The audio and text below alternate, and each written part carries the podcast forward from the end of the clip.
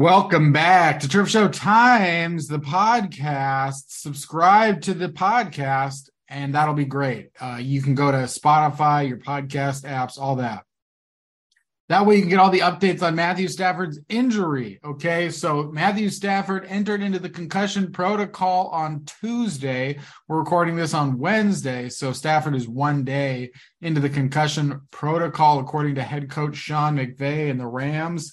And that means that Matthew Stafford's status for week 10 against the Arizona Cardinals is definitely in doubt. You know, for him to be activated in that amount of time, he would have to basically do everything perfectly from here on out. And Sean McVay saying on Wednesday he's not ready to rule out Matthew Stafford and start talking about John Wolford and Bryce Perkins just yet. And they're just, you know, taking all the necessary precautions, it sounds like, with Stafford. But, you know, as we're seeing also from uh, Kelly Stafford, Matthew Stafford's wife. You know, she's taking that this very seriously, and she's a very um, uh, what do you say? Not vocal. I mean, she puts her thoughts out there on social media, right? So that kind of also plays into Kelly Stafford has always sort of played into you know the life and career and choices of Matthew Stafford. So I think we have to take that pretty seriously and expect that, you know, Matthew Stafford may miss a game here, if not multiple games, for a Rams team that at three and five, you know, is looking for answers, not more questions. But JB, you know, um, I, I guess we can't really speculate based on, well, do we think Stafford will play or not? Because that's not in our place to say, other than to say the odds would suggest against it and probably just be best to plan for it not for him not to be available. If you're, you know, on our end of it, we can plan that way. But as far as you know, the Rams being without Stafford, you already had mentioned recently uh, a consideration, a thought experiment. What would the Rams look like without Stafford? So, how big of a change do you expect if Matthew Stafford can't go this week? Yeah, well, first of all, Blaine Grisak did a great job on the website outlining the Kelly Stafford story. And, you know, he has children, and that's got to be the first priority is making sure, you know, his health in the long term is sufficient. And, you know, he maintains that the best he can and does what's best for his family. So all we can do is speculate what this offense might look like without him. And, you know, the Rams have some significant question marks, a backup quarterback where, you know, John Wolford hasn't had a lot of playing time, but when he's played in the regular season, even in the preseason, the Rams haven't put up much points under his leadership and under him with him under center. So I think it's fair to be concerned in that regard. But I do I am encouraged by whether John Wolford or Bryce Perkins play if needed, that their mobility really adds an element that this offense is lacking. And when you look around the NFL, you're seeing some you know these teams are maybe like surprisingly better than what we thought entering the year uh, they all have mobile quarterbacks. So whether that's the Chicago Bears with Justin Fields, uh, the New York Giants with Daniel Jones, and there's so many others that uh, whenever you can't get this traditional running game working, maybe someone like John Wolford or Bryce Perkins or a combination of the two, that would be pretty interesting, right? And we can talk about what that might look like. You know, if you can have these designed quarterback runs or even option type plays, um, maybe it makes Darrell Henderson, Cam Akers' life easier, and that opens up things to the passing game. But the Rams aren't running their normal traditional passing game we've seen from them, this downfield attack. And you know, maybe you don't need a big cannon arm to make the most of this offense in 2022 with the way defenses are playing you. Maybe the running threat and these more uh, you know, moderate, talented passers uh, can be more beneficial. And I think it's something to watch unfold over the weekend.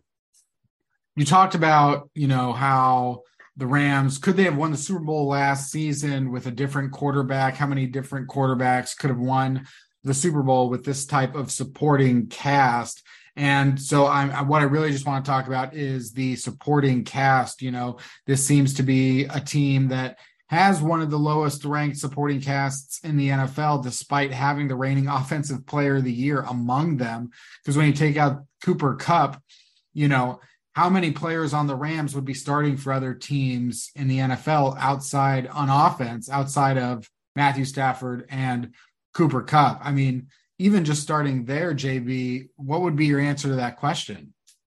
I mean, Rob Havenstein remind, remains one of the best right tackles in all of football, and those are really a rare commodity where maybe there's only five or six good ones across the league. And, you know, Cooper Kupp obviously is in that conversation, Allen Robinson maybe fits in there somewhere. But yeah, definitely. Other than that, uh, there's not a lot of talent on this Rams team. You know, the Chicago Bears came after Brian Allen. That was his hometown team in free agency this year, but the Rams were able to retain him. So uh, it's an interesting question, and you know, something I think that gets lost in this conversation of how much blame do you put on the offensive line struggles, the receiving core, the running backs, the quarterback is, you know, Matthew Stafford, by all measures, is having his worst season since his rookie year. And I had, I think, I think it's hard to imagine that the Detroit Lions over his 12 years didn't put a worse supporting cast around him than what he's playing with now in Los Angeles. So I, I don't really know like, how to assign the blame to these things. I don't know how much the quarterback deserves, but uh, I think the article that you referenced was just, you know, I think there was probably seven, anywhere between seven and a dozen quarterbacks that could have won the Super Bowl with this Rams roster last year. Whenever you have Von Miller rushing the passer, coupled with Aaron Donald, and you know, it just makes you wonder, like maybe Stafford won the Super Bowl because he was just available, and that's something that maybe Aaron Rodgers or other quarterbacks weren't. I mean, it's uh, and, I think like anybody that uh, would take issue with the the question or the number, I think I, you could look at the 2020 Buccaneers and say Tom Brady chose a team that already had everything else in place and he just had to slide himself in there and win his seventh Super Bowl. It's not like you know there were other quarterbacks besides Tom Brady that could have won the Super Bowl with the Bucs in 2000 in 2020 as well. You know, so it's like I think it's a fair question, and and it's a, it's a situation for all Super Bowl teams that'll be you know differently uh, valued at different positions. You know, so the Rams certainly knew that they had made this big push all in last year, which I think it's funny because it's like we use that term, oh, they're pushing all in. But the thing is, if you push all in in poker and you win the pot, you have all that money and everybody else's money, and now you're sitting at the top of the castle. The Rams pushed all in last season. It was what people say, but they won and they have no chips. And it's like, you don't just like, it's funny because it's not just like pushing all in. And if you win the Super Bowl, it's like you do get to reap the rewards of calling yourselves the champions, but without first round picks, without, you know, without hitting on any of these second and third round picks, um, and having like less cap space now and, and how the Rams would even be able to figure out next season if they were to deal with, say, uh, a, a very serious injury for Matthew Stafford or Aaron Donald's retirement or Jalen Ramsey asking to be traded. Like, if any of those things happen next season, the Rams are left with such a discombobulation of the team that won the Super Bowl. What are your thoughts on that? Yeah, and in a lot of ways, the Rams have exploited the inefficient player or draft pick for player market, and we've seen during the trade deadline that that market is now efficient, and there's a lot of bidders that are willing to, you know, at, like throw a ton of premium draft capital at these star players, and you know maybe now that the Rams are on the other side of it and they're watching this roster deteriorate pretty much on the offense, and you know you're starting to see the cracks on the defense as well. That you know what can you get for a Jalen Ramsey? What can you like? Can you sell Cooper Kupp at this point? You just signed to a contract extension. Is Allen Robinson even tradable? And you know, maybe you think, well, this roster as is isn't going to be able to compete within the next year or two. Maybe we need to tear it down to the studs and start over and acquire all this draft capital and and try to get some youth and some young talent in the building. But uh, as a fan, I think that's a really hard thing to stomach and really hard question to ask. And truly, the only people that know the answer to that question is, and if they're willing to do it, is Sean McVay and Les Snead because you know Sean McVay's future is in a lot of ways tied to the Cooper Kupps, Matthew Stafford, Aaron Donald, and Jalen Ramsey's of the world. And if you tear it down, maybe he's not willing to come back and he goes to TV next year. It's such a different landscape. You know, everything about the NFL is different as the NFL that I knew when I was growing up, or, you know, following the NFL in the 90s, 2000s, and even in the 2010s. It feels like in the 2020s you know the money is so much different the opportunities are so much different the players are so much younger you know because the money is going up i think that's one of the things about it jb is that i look at some of the top teams in the nfl and the top players in the NFL and the players that are sort of reigning supreme. And I'm looking at it I'm going, that guy's a rookie. That guy's in his second year. That guy's in his third year. We're talking about, you know, last year, Joe Burrow and Ja'Marr Chase. We're talking about this year, you know, Jalen Hurts is a very young player, uh, and he's got AJ Brown and DeVonta Smith. And, you know, a lot of the guys starring out for the 8 0 Eagles are, are very young guys. Uh, you got the Cowboys, maybe the MVP of the league, uh, underratedly is Micah Parsons. You know, this is a guy that's dominated since he came into the league.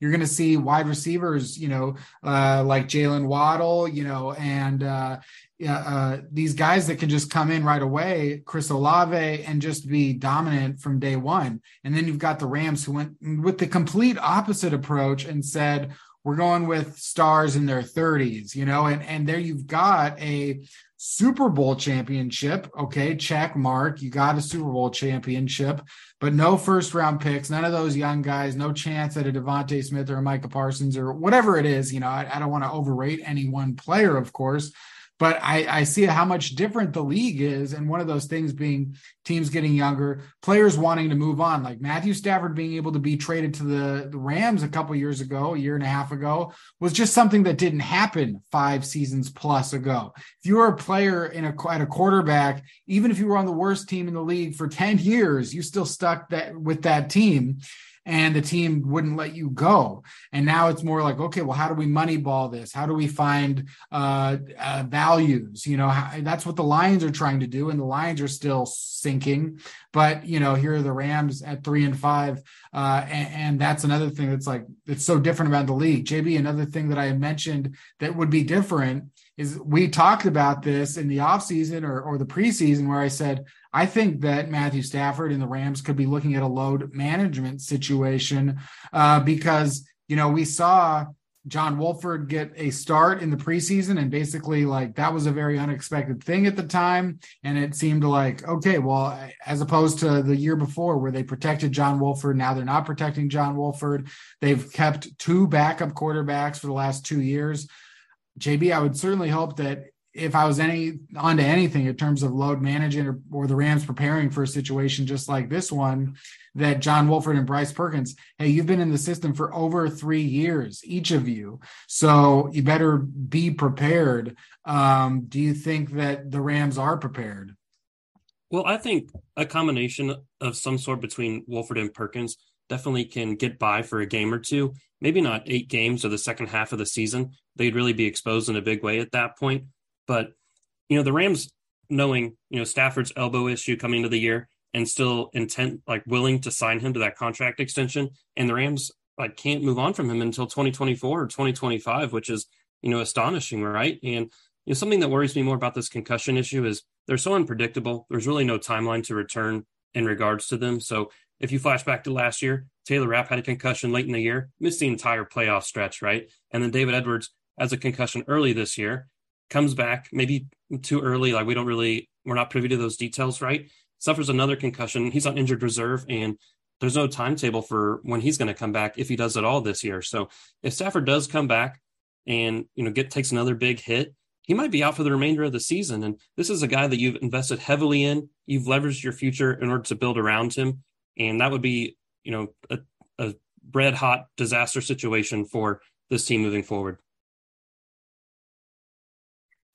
And I, I think it's just number one, you know, well, I'll, I'll, get to this part in a moment here about whether or not the Rams should even bring back Matthew Stafford.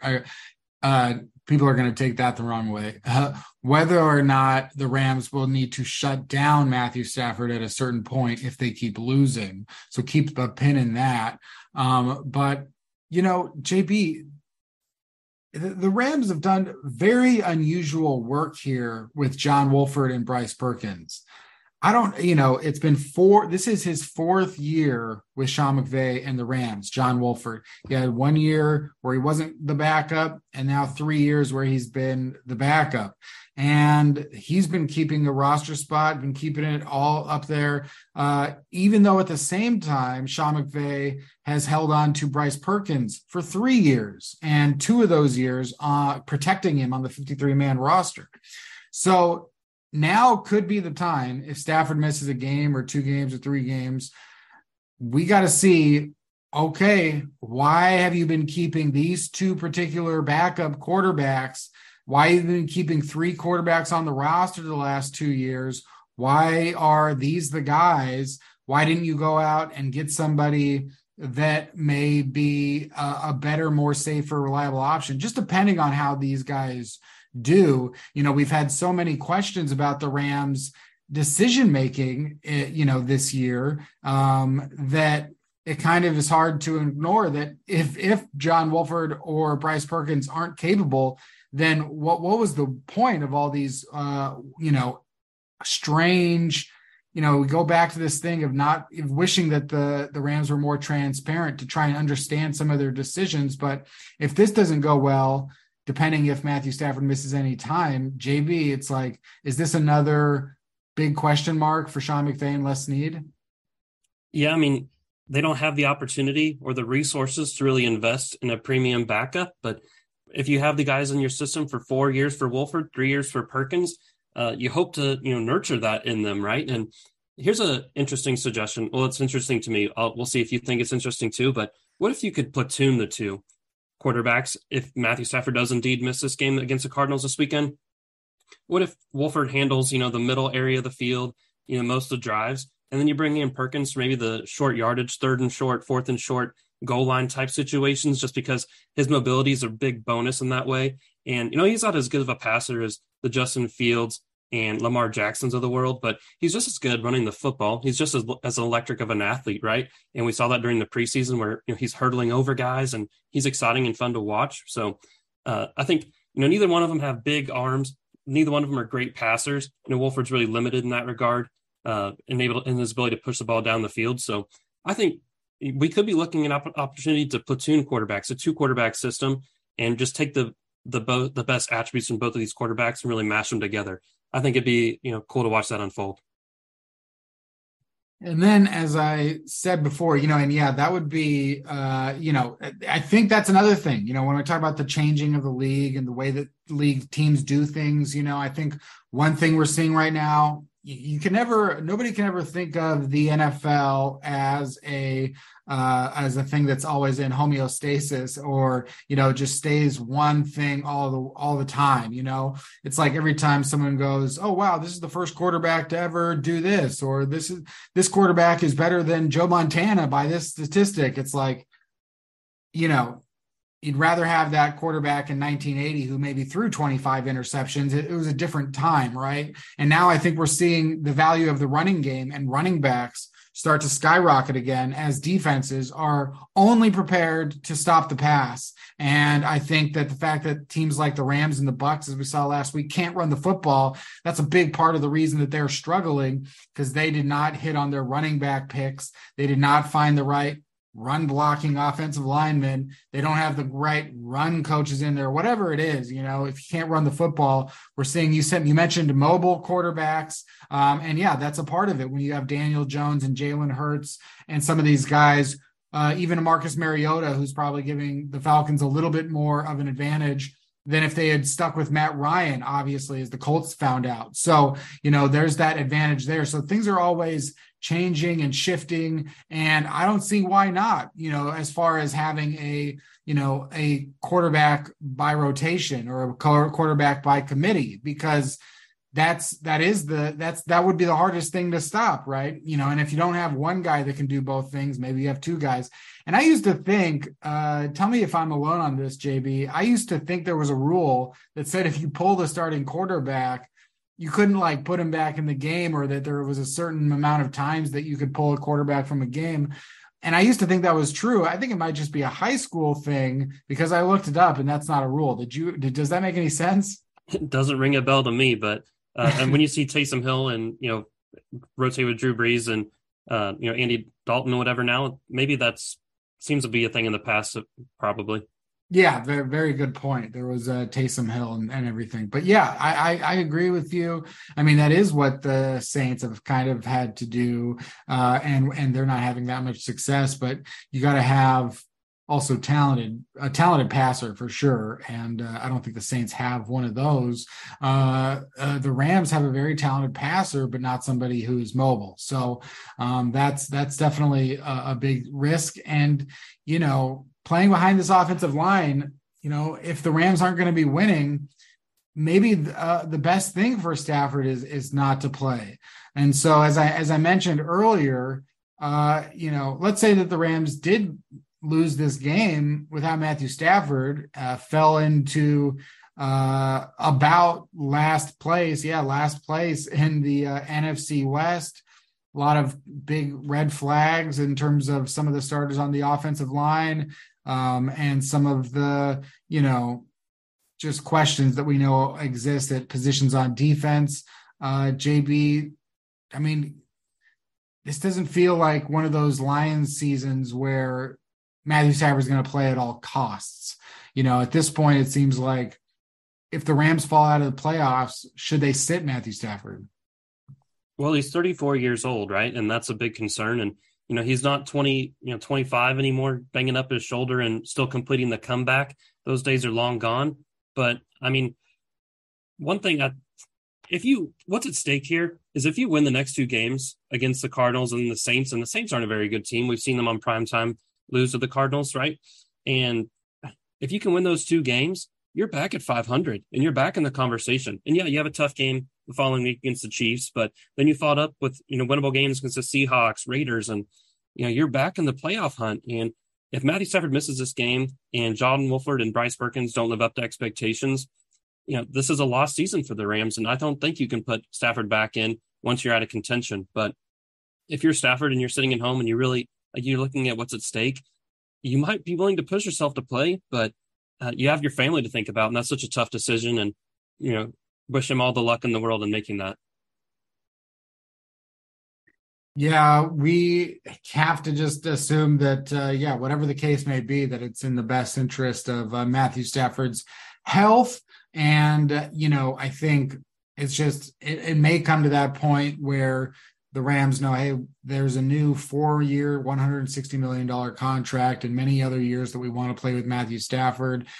It seems like so much is also tied into Matthew Stafford, you know, whether that's Sean McVay's career with the Rams, you know, some of those, you know, rumors. Do you believe that? Do you believe that, you know, McVay is going to tie his availability with the Rams to Stafford, Donald, Ramsey, uh, and Kupp? Well, just knowing the extreme competitor that Sean McVay is, I have a hard time seeing him hanging it up after this, you know, disappointment of a year. And he wants to show him that he's truly one of the best head coaches in all of the NFL and and maybe NFL history because he's on that pace even at such a young age. But uh, I think we're going to have this conversation every single offseason where he entices and you know teases going to TV perhaps, and you know the Rams have to keep it exciting. But I really would like to see Sean McVay go through a full rebuild, draft his own quarterback, and you really see, you know, Sean McVay 3.0. And that might be four or five years down the road, but uh, I think I think as NFL fans, we just deserve to see that play out because you know if when Sean McVay gets to hand select a rookie and really watch that development, I think it'd just be a good case study for you know just a history of the game. Yeah, it is going to be a regular thing, and yeah, it would be hard to walk away. You know, I, I it really would be hard to walk away. You know, and to not see what Sean McVay would do from scratch uh, would be disappointing. And certainly the idea of you know he didn't draft Jared Goff, he didn't you know he didn't bring up Matthew Stafford, so it would be interesting. And and hey, look given what the Seahawks are getting out of Geno Smith, and you know, given that Cooper Cooper Rush went four and one this season, given you know some of the surprises that we've had this year, why not you know John Wolford or Bryce Perkins?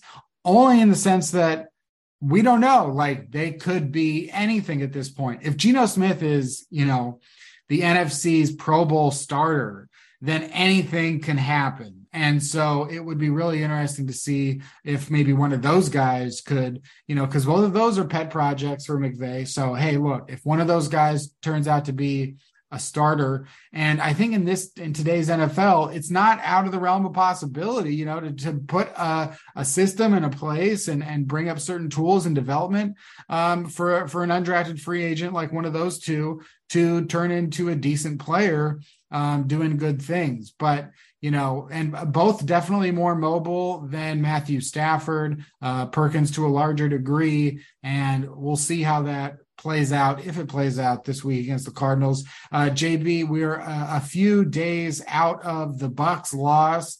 With hindsight, do you feel any better about that game? No, I just don't. This offense totally lacks identity. Not sure who they're trying to be.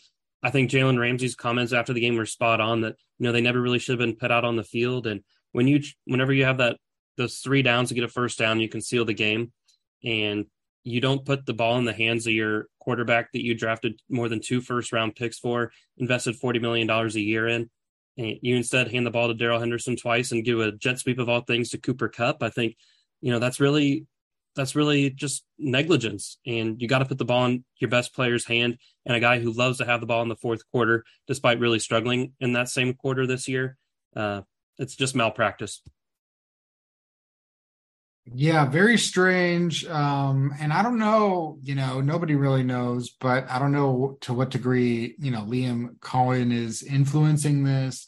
You know, we don't talk about Kevin O'Connell, you know, because he wasn't getting a lot of credit for the influencing. Um, but now the Vikings are seven and one.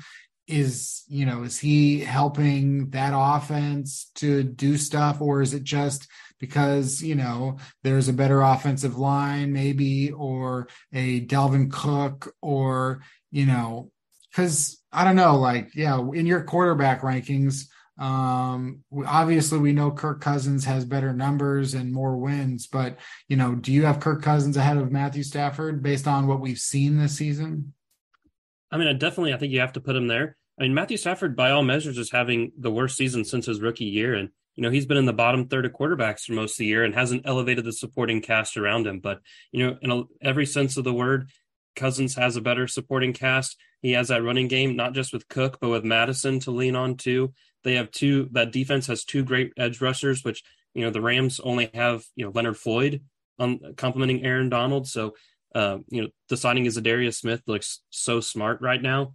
And, you know, they have the receiving core that, you know, with Justin Jefferson, you know, you had TJ Hockenson, he made an immediate impact after the trade deadline. And you just don't see that very often. And uh, you got to love what the Vikings are doing, but I think it's just a perfect complement of the running game with the passing game, which is when you look around the NFL, the successful teams, they have a strong running game this year, and the Rams don't. And that's why, you know, they're not a contender flat out. I really like, uh, you know, it, it's hard not to point to, even though the Packers are struggling too now, you know, it's hard not to point to all the successful coaches that used to work for the Rams and then start trying to quantify how much value a assistant coach has um, and specifically how much value an assistant coach has under Sean McVay and whether or not you know, how good would the Rams be right now if they had Brandon Staley as their defensive coordinator? Would it be a big difference? Maybe, maybe not. You know, how big of a difference would it be if Kevin O'Connell or Matt LaFleur was there to advise Sean McVay on the offense? Would it be a huge difference right now? Well, you know, the Rams are last ish, you know, in offense. So maybe, you know, it's a pretty, it's a pretty valid question to bring up. You know, the fact I don't know, I, I don't want to place any sort of you know, thoughts on Liam Coen just based on this, but like, you know, he left and he, he got to be an offensive coordinator for Kentucky. Um, but he didn't, you know, would it be a different if he had gotten, if he had been, you know, proving himself in the NFL instead? Um, and so there's, there's sort of just those, those questions. And then when you look at how poorly the draft classes have gone in the last couple of years, especially, or at least, you know, five, six years, you know, just wondering like, okay, well, is this Brad Holmes leaving? Is this uh, Brian Xanders leaving? You know, all these people who have uh, left the organization, and we focus a lot on players for good reason in the NFL. But JB, do you think like the Rams need to, you know, go out there and find some more talent in the coaching and, and executive ranks? Well, you've been making this Brad Holmes point for a while. I think it's a great one But you know, the Rams just released Terrell Burgess, who was their third round draft pick in 2020. So this goes back farther than just when Brad Holmes left in 2021 to go to the Detroit Lions, right? Like this, the last three draft classes have been well below what you expect from this team, and you know, you don't have the the premium draft picks to. You have to hit on these later round picks, and you're just not doing it. And it's freeing the depth behind this, you know, underneath this roster. So I think you know between Matt LaFleur, the Packers offense is really struggling. You know, Zac Taylor's another name where after he leaves in 2018 after the Super Bowl. You really take an offensive downturn in 2019. So uh, maybe there's a trend here where you know player important people, assistant assistant coaches like Zac Taylor, uh, Kevin O'Connell leave, and the offense falls apart the next year. So I think it also is pretty heavily correlated to the offensive line. And Aaron Kromer's in Buffalo, and he was a very important part of this team up until the 2021 season, where you have Kevin Carberry now. And you know what is this offense? Like, who have they really developed in the last two years? I, I guess it's pretty head scratching. Alaric Jackson's a big one, right at left tackle now, and you know, Sean McVay, he has a lot of weight on his shoulders. You wonder how much of a toll it's taken to have all these people leave, um, and you know where do things go from here? I'm not too sure. Yeah, it's it's hard to say uh, that w- what's going on, you know, where things go from there. But you know, we do know where things are going in the uh, schedule. The Arizona Cardinals, three and six, uh, very bad. Very, you know, if the Rams have a very frustrating offense, you know, I think the Cardinals just have a very boring offense. It's like the absolute opposite of what an air raid offense sounds like it's going to be. Just so many short passes and runs and passes that are actually just long, you know, outside runs. And, you know, you have the most, you know, a guy that at times can be the most exciting quarterback in the league because he's so much smaller than everybody else and he can run around so quickly and, and throw the ball so far. But man, if the Cardinals just don't have such a boring offense that can't do anything, the fact that Cliff Kingsbury is, you know, alive and well in the uh, NFL coaching ranks continues to mystify. But there he is, and and it's it's like hard for the Cardinals to divorce Cliff Kingsbury from from Kyler Murray because what else can they do other than replace Cliff Kingsbury with someone who knows how to run an air raid? You know, they've put everything into Kyler Murray. So when you put everything into Kyler Murray, you know, then it's hard to sort of uh, get rid of the guy that was hired to bring along Kyler Murray. So you've got so much invested in Kyler Murray, but the Cardinals are three and six, and Kyler Murray missed practice on Wednesday, so it with a hamstring injury. So it could be John Wolford against Colt McCoy uh, this Sunday, um, but JB, how how big of a deal is that? You know, like, do you even fear the Cardinals with Kyler Murray? Well, if you flash back to either Kyler Murray's rookie year or second year, you know, late in the season, you know, as these the Cardinals always get hot in the second half, or they always collapse in the second half of the stretch. You know, Murray was dealing with an ankle injury. i Remember, he played the Rams and he just he wasn't mobile. He couldn't navigate the pocket at all and the Rams, you know, harassed him and and they made him look awful. And he really fell apart in that game. So you wonder, even if he plays with his hamstring injury, if it's being monitored and his load is being, you know, managed over the course of the practice week, he might not be himself on Sunday's game. And that could be that could be huge. And you know, this Cardinals offense is just confusing and they have a ton of injuries along the offensive line, similar to what the Rams been dealing with this year, where not only are their starters hurt, but now you're starting to see the depth erode and the backups really have injuries too. So um, DeAndre Hopkins came back from suspension. He's played three games and has almost, I think he has 298 yards in those three games, so averaging almost 100 yards per game. Has touchdowns in two of the three games, and you know you would think that he would have given this offense a spark with that level of production, but they've been just as bad, and you know they haven't really put up much point, much in the way of points. And uh, with as it has been, but with the marriage between Kyler Murray and Cliff Kingsbury, they're just a confusing team, and you wonder where they go from here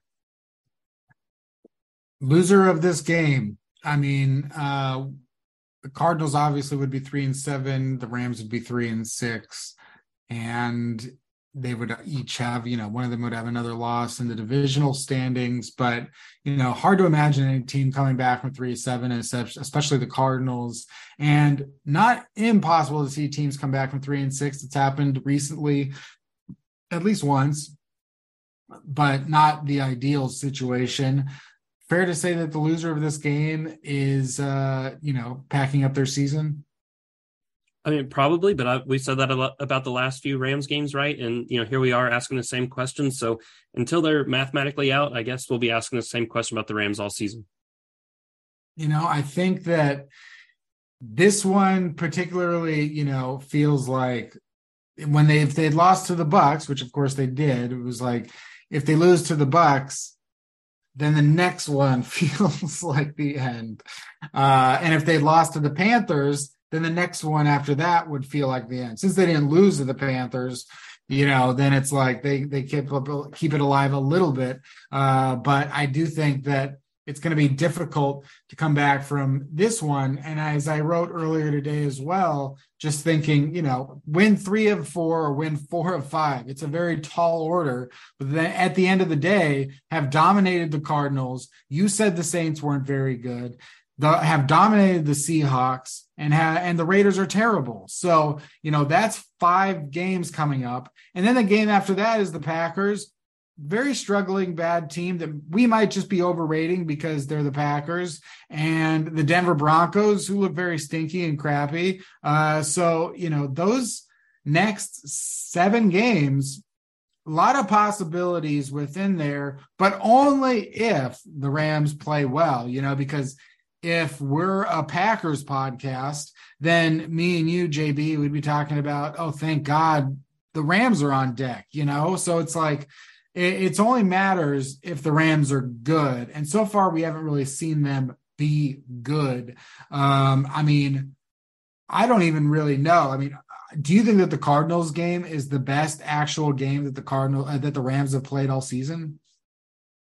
I mean, it's very possible uh, you can't even really say it was the Panthers game, which I guess is the next best option, right? Because you were trailing at halftime to one of the worst teams in the NFL, someone who's already fired their coach. So uh, Matthew Stafford played a mistake-free football game against the Cardinals back in you know whatever it was, week three or four. So um, I'd actually here's my hot take for the week: if Matthew Stafford ends up missing this game, and you see some combination of John Wolford or Bryce Perkins with their mobility and what they add on the ground, I think this will be the overall Rams' best offensive performance in 2022 so far. Wow, wow, that is a very um, uh, a hot one, and uh, I appreciate it. But you know, there's also just like very low bar. You know, uh, the last six games 20 points 9 points 10 points 24 points against the panthers 14 points and 13 points now look the Bucs, the 49ers pretty good defenses panthers better defense than offense, no doubt. Uh, Cowboys, very good defense. 49ers, very good defense. So, you know, there's, it's, it's been a, it's been a struggle of uh, defenses, but I do think that you're onto something with regards to bringing some variety here with the Rams offense again, frankly, it just can't hurt. What the Rams did well last year, they can't do this year. So if you can't do what you did last year, but you're still trying to do it because Matthew Stafford and Cam Akers and Cooper Kupp are still the the main players back there, then you know, then it's just sort of like, well, we need to mix something up and really try something new.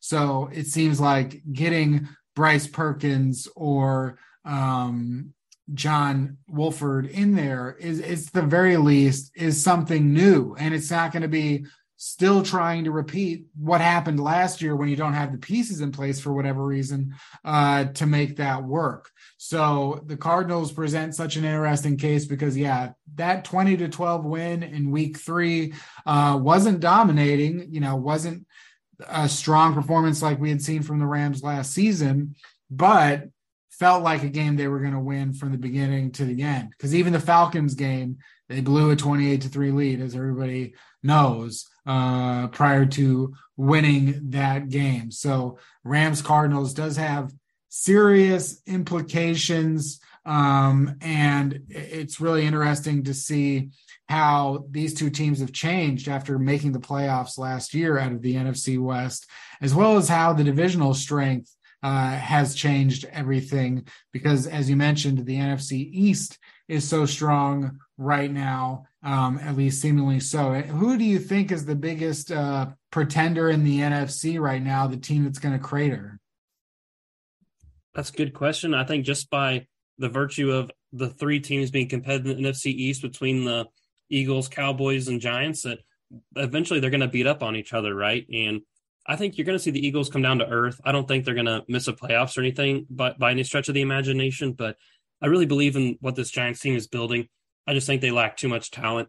And over the second half of the year, you're going to see them, uh, you know, approach that 500 mark. They might still make the playoffs, but they're not going to be a serious threat. They're going to be, you know, next to a bye week for whatever you know team hosts them in the wild card round.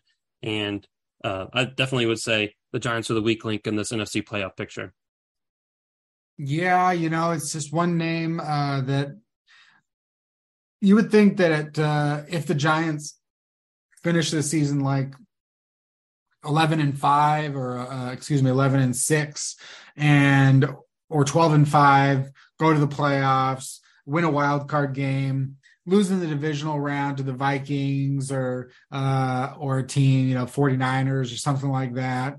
Um, you would think that even then at that point the Giants are going to replace Daniel Jones and potentially, you know, be a team like the Bucs or the Rams in the last couple of years, uh, and the Broncos earlier this year, although they were seemingly wrong about this. Uh, they'll be the team that thinks, hey, we're we just need a quarterback, and you know whether that's a big move for Lamar Jackson or or some other kind of uh, medium move or whatever it is, or uh, Tom Brady or something like that. You know, you would think the Giants have that stuff in place. Um, and that's interesting to see there. As far as other teams in the NFC that could come down to earth, you know, the Vikings at seven and one, very close to a loss this week, but uh, they pulled it out against the Commanders. Um, and then there's nobody that really can crater out of the NFC South. Who do you think is a sleeping giant in the NFC? A team that's you know three and five or four and five and or worse, uh, like the Bucs, the Falcons, uh, the Commanders, the Packers, the Bears, um, the Saints uh, and obviously the Rams. Who do you think is going to come out of that and uh, make the playoffs? I mean, you have to be encouraged by what Justin Fields put on tape this weekend. You know, he looked he he was so exciting to watch, and you know, he's making a difference with his legs. He's making a difference throwing the football. But you know, ultimately they they came up just short in that game. So that just it's a reminder that no matter how good he is, and he's probably proven that he's the guy moving forward, that this roster just has so many shortcomings that it's almost too much for him to overcome, right? And you know, I'd be really encouraged about this Falcons team. You have Kyle Pitts, you have Drake London, such young, exciting receivers. And, you know, Marcus Mariota has really proven his worth in the NFL. And, you know, he deserves, whether it's a bottom third type, you know, starter in the NFL as quarterback, and he deserves to have his opportunity. And he can make things interesting with the Bucs kind of floundering. I'm not sure their win over the Rams really asserts them as a top team or maybe even the favorite in that division. So uh, I definitely would keep an eye on the Falcons over the second half of the year. Yeah, interesting pick, you know, and that's something that uh, uh, I wasn't sure how Arthur Smith was going to survive the season just because I didn't really have high expectations for Marcus Mariota and, you know, didn't really know how they were going to win a ton of games if they didn't, you know, get better pass rushers and, and do all the things that you would seemingly think that they needed to do. But then you do have this division where they're tied for first place, sort of uh, at four and five, and, you know, feeling like, hey, we can keep alive and still do something here. And like I said earlier about having young players, you know, Drake London, Kyle Pitts, um, lots of guys over there doing stuff at a, at a young age um, and having an impact right away to get to that point, which is just something that uh, the Rams would li- like to see more of and need to do more of.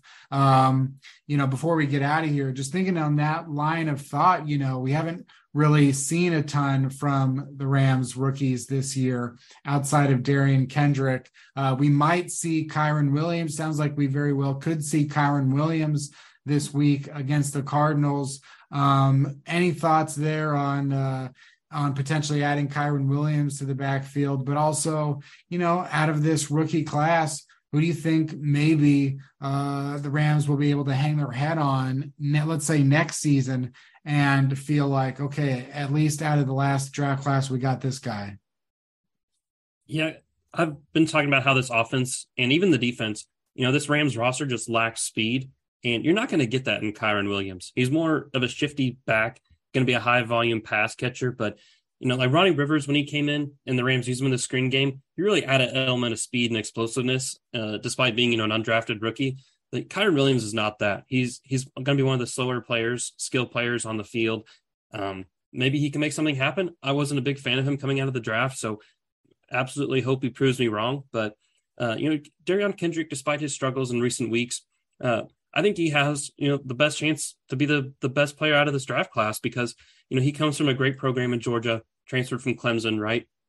Was on such a talented defense that he kind of got lost in the shuffle. But you see, you just see he's a heady player and he's willing to take chances, but you know he lacks that that upper tier athleticism where you know he's going to get beat down the field sometimes, and you saw that against the against the, this weekend, right?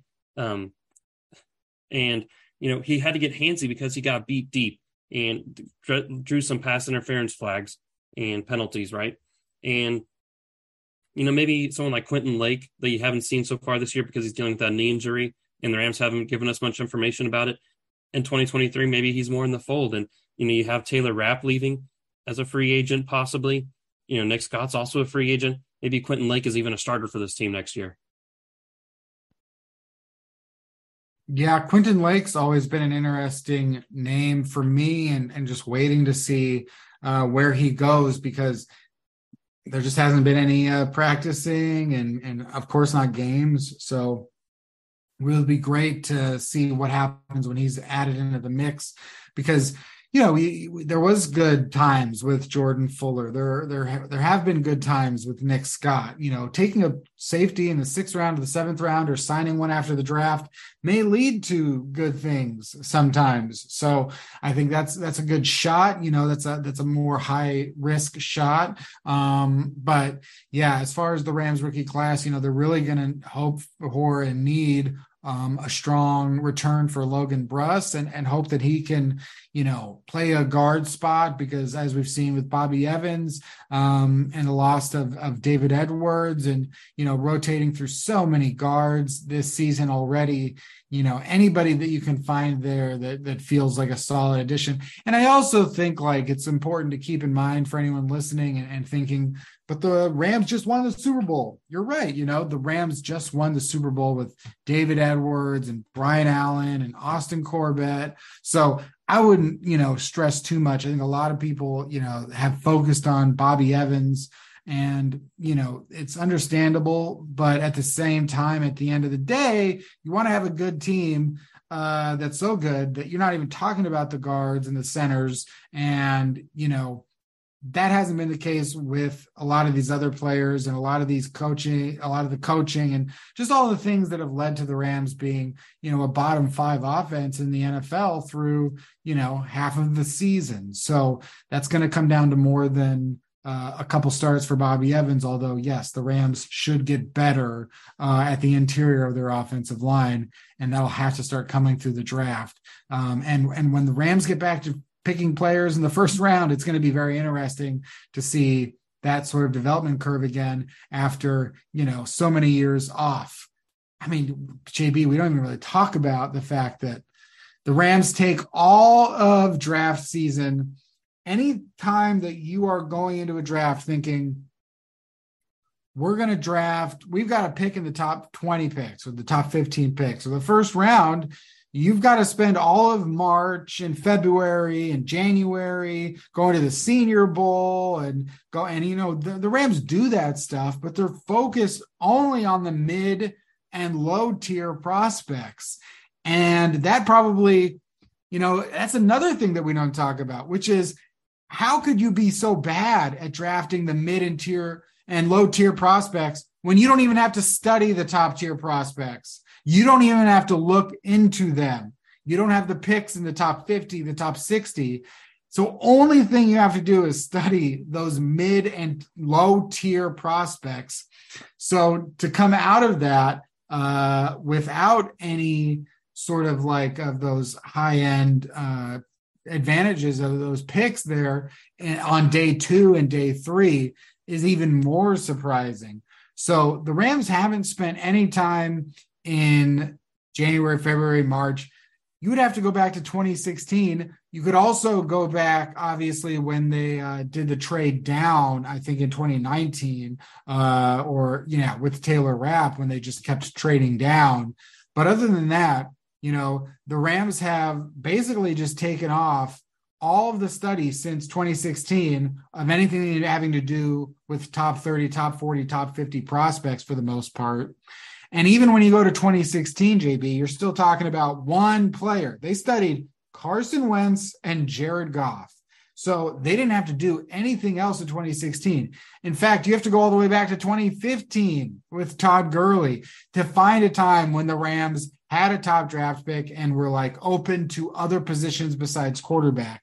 So when the Rams are on the clock in 2024, if they haven't traded that, JB, they will have been 10 years since they studied first round prospects. What are your thoughts?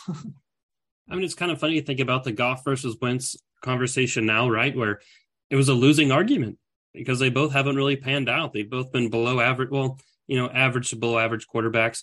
Uh, Wentz obviously has had a stronger year individually than Jerry Goff, but how big of a shock would it be have been if the Rams would have drafted someone like Dak Prescott, number one overall? And you know he was a fourth round pick and look what he's turned out to. And you know the the book is still out whether maybe you know he's an upper echelon type quarterback a truly elite passer in this league but um, he definitely is the best of the three and you know a cornerstone of the cowboys franchise. So uh, it's going to be interesting. I wouldn't rule out you know the rams continuing to trade future first round picks for someone like brian burns who guess what is still on the rebuilding panthers roster this offseason.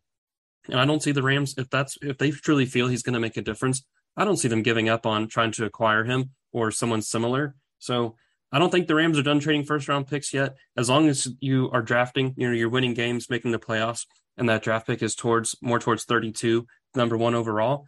Uh, I don't really see the big problem with it. And you know, you just have to execute and you have to hit on those later round picks, and the Rams haven't done that of late. Well, you know, fans get so hung up on your draft status that I do think, like, yeah, if Dak Prescott had been the number one pick in in 2016 obviously if something like that had happened people would have lost their shit. They would have gone like what are you doing? Why did you take this guy? I had him in the fifth round whatever whatever. You know so getting past that though if Dak Prescott had been the number one pick or even a first round pick no argument i think would be had over should the cowboys have extended him? How much is he worth? Is he elite? Blah blah blah. When they combined you know oh this guy was a top pick and he was offensive rookie of the year. And you know he had 30 36 37 touchdown passes. Take all those stuffs into account you know people downgrade him because he was a fourth round pick even to this day even though you're right he's not established himself to be in that upper tier. If he was a first round pick or the number one pick then i would probably be calling him overrated right now. But since he was a fourth round pick we're still calling him underrated. Um, but hey what's the here's the scarier point jb the rams could have not traded down or traded up at all and gotten Dak Prescott five times over instead. So you know that's that's the scarier point is that to what degree was uh did the did the cowboys outsmart the rams and the eagles that year or did they just get lucky? Probably mostly column B, some of column A, but it's all in hindsight now. Well, since we've gone down this rabbit hole, something yeah. that's also interesting to think about is, you know, you know, Jared Goff's rookie year struggles really defined his whole career. And whenever he, you know, Sean McVay came in and really rehabilitated his image, you know, Sean McVay got the credit, not Jared Goff. So what happens if, you know, Sean McVay was the Rams coach the year they drafted Jared Goff and he, you know, got a hot start, really hit the ground running? Do we look at Jared Goff's career in a different light? It, when he struggles, you know, in 2019 and beyond, are we saying, you know, the Rams just need to rebuild a supporting cast around him? Don't trade away someone like Brandin Cooks. You know, keep that deep threat, rebuild that offensive line. Uh, you know, I really think it changes the discourse surrounding the Rams quarterback conversation at that point too. Yeah, very true. I mean, yeah, I love playing these uh, thought experiments and games and and what could be. And you know, for the Rams, you know, I got to give them credit for pulling the trigger on Matthew Stafford when they did, although I know some people still disagree with that and still, you know, now is not the best time given, you know, where Stafford and the Rams are right now to argue for Matthew Stafford in the trade and all that kind of stuff. But I still think that was the right move, and I still think um, the talent difference was on display last season, uh, and at times, you know, and it came a very. I, I don't. I've never. I didn't see Jared Goff consistently making some of the throws that Stafford was making in the fourth quarter down the stretch against the Bucs against the 49ers, and against the Bengals. So it doesn't mean that it, you know, there weren't ways to win those games with Jared Goff, but uh yeah, that was just and now I'm gone off another rail. But uh but just like thinking about it in those terms, I think, okay, great. Stafford move, got the Super Bowl championship. No, no worries there. But new season, new rules, new game. Nobody cares about last season. Time to figure it out. So, you know, for the Rams, beating the Cardinals this Sunday with or without Matthew Stafford will go a long, long, long. And I don't think anybody should lose hope if, say, Kyler Murray starts and Matthew Stafford doesn't, right? PJ Walker beat Tom Brady by a lot. So let's find out what happens this Sunday as the Rams face the Cardinals. Uh, subscribe here to Turf Show Times, the podcast for Rams fans. Go to turfshowtimes.com. Follow us on Twitter at Turf Show Times. Um, uh, I swear our blue check was there before. We didn't buy it, although who knows? Maybe they'll take it away. And follow us there uh, and read all of JB Scott over at turfshowtimes.com. That's it for this episode. Come back for last minute thoughts later this week.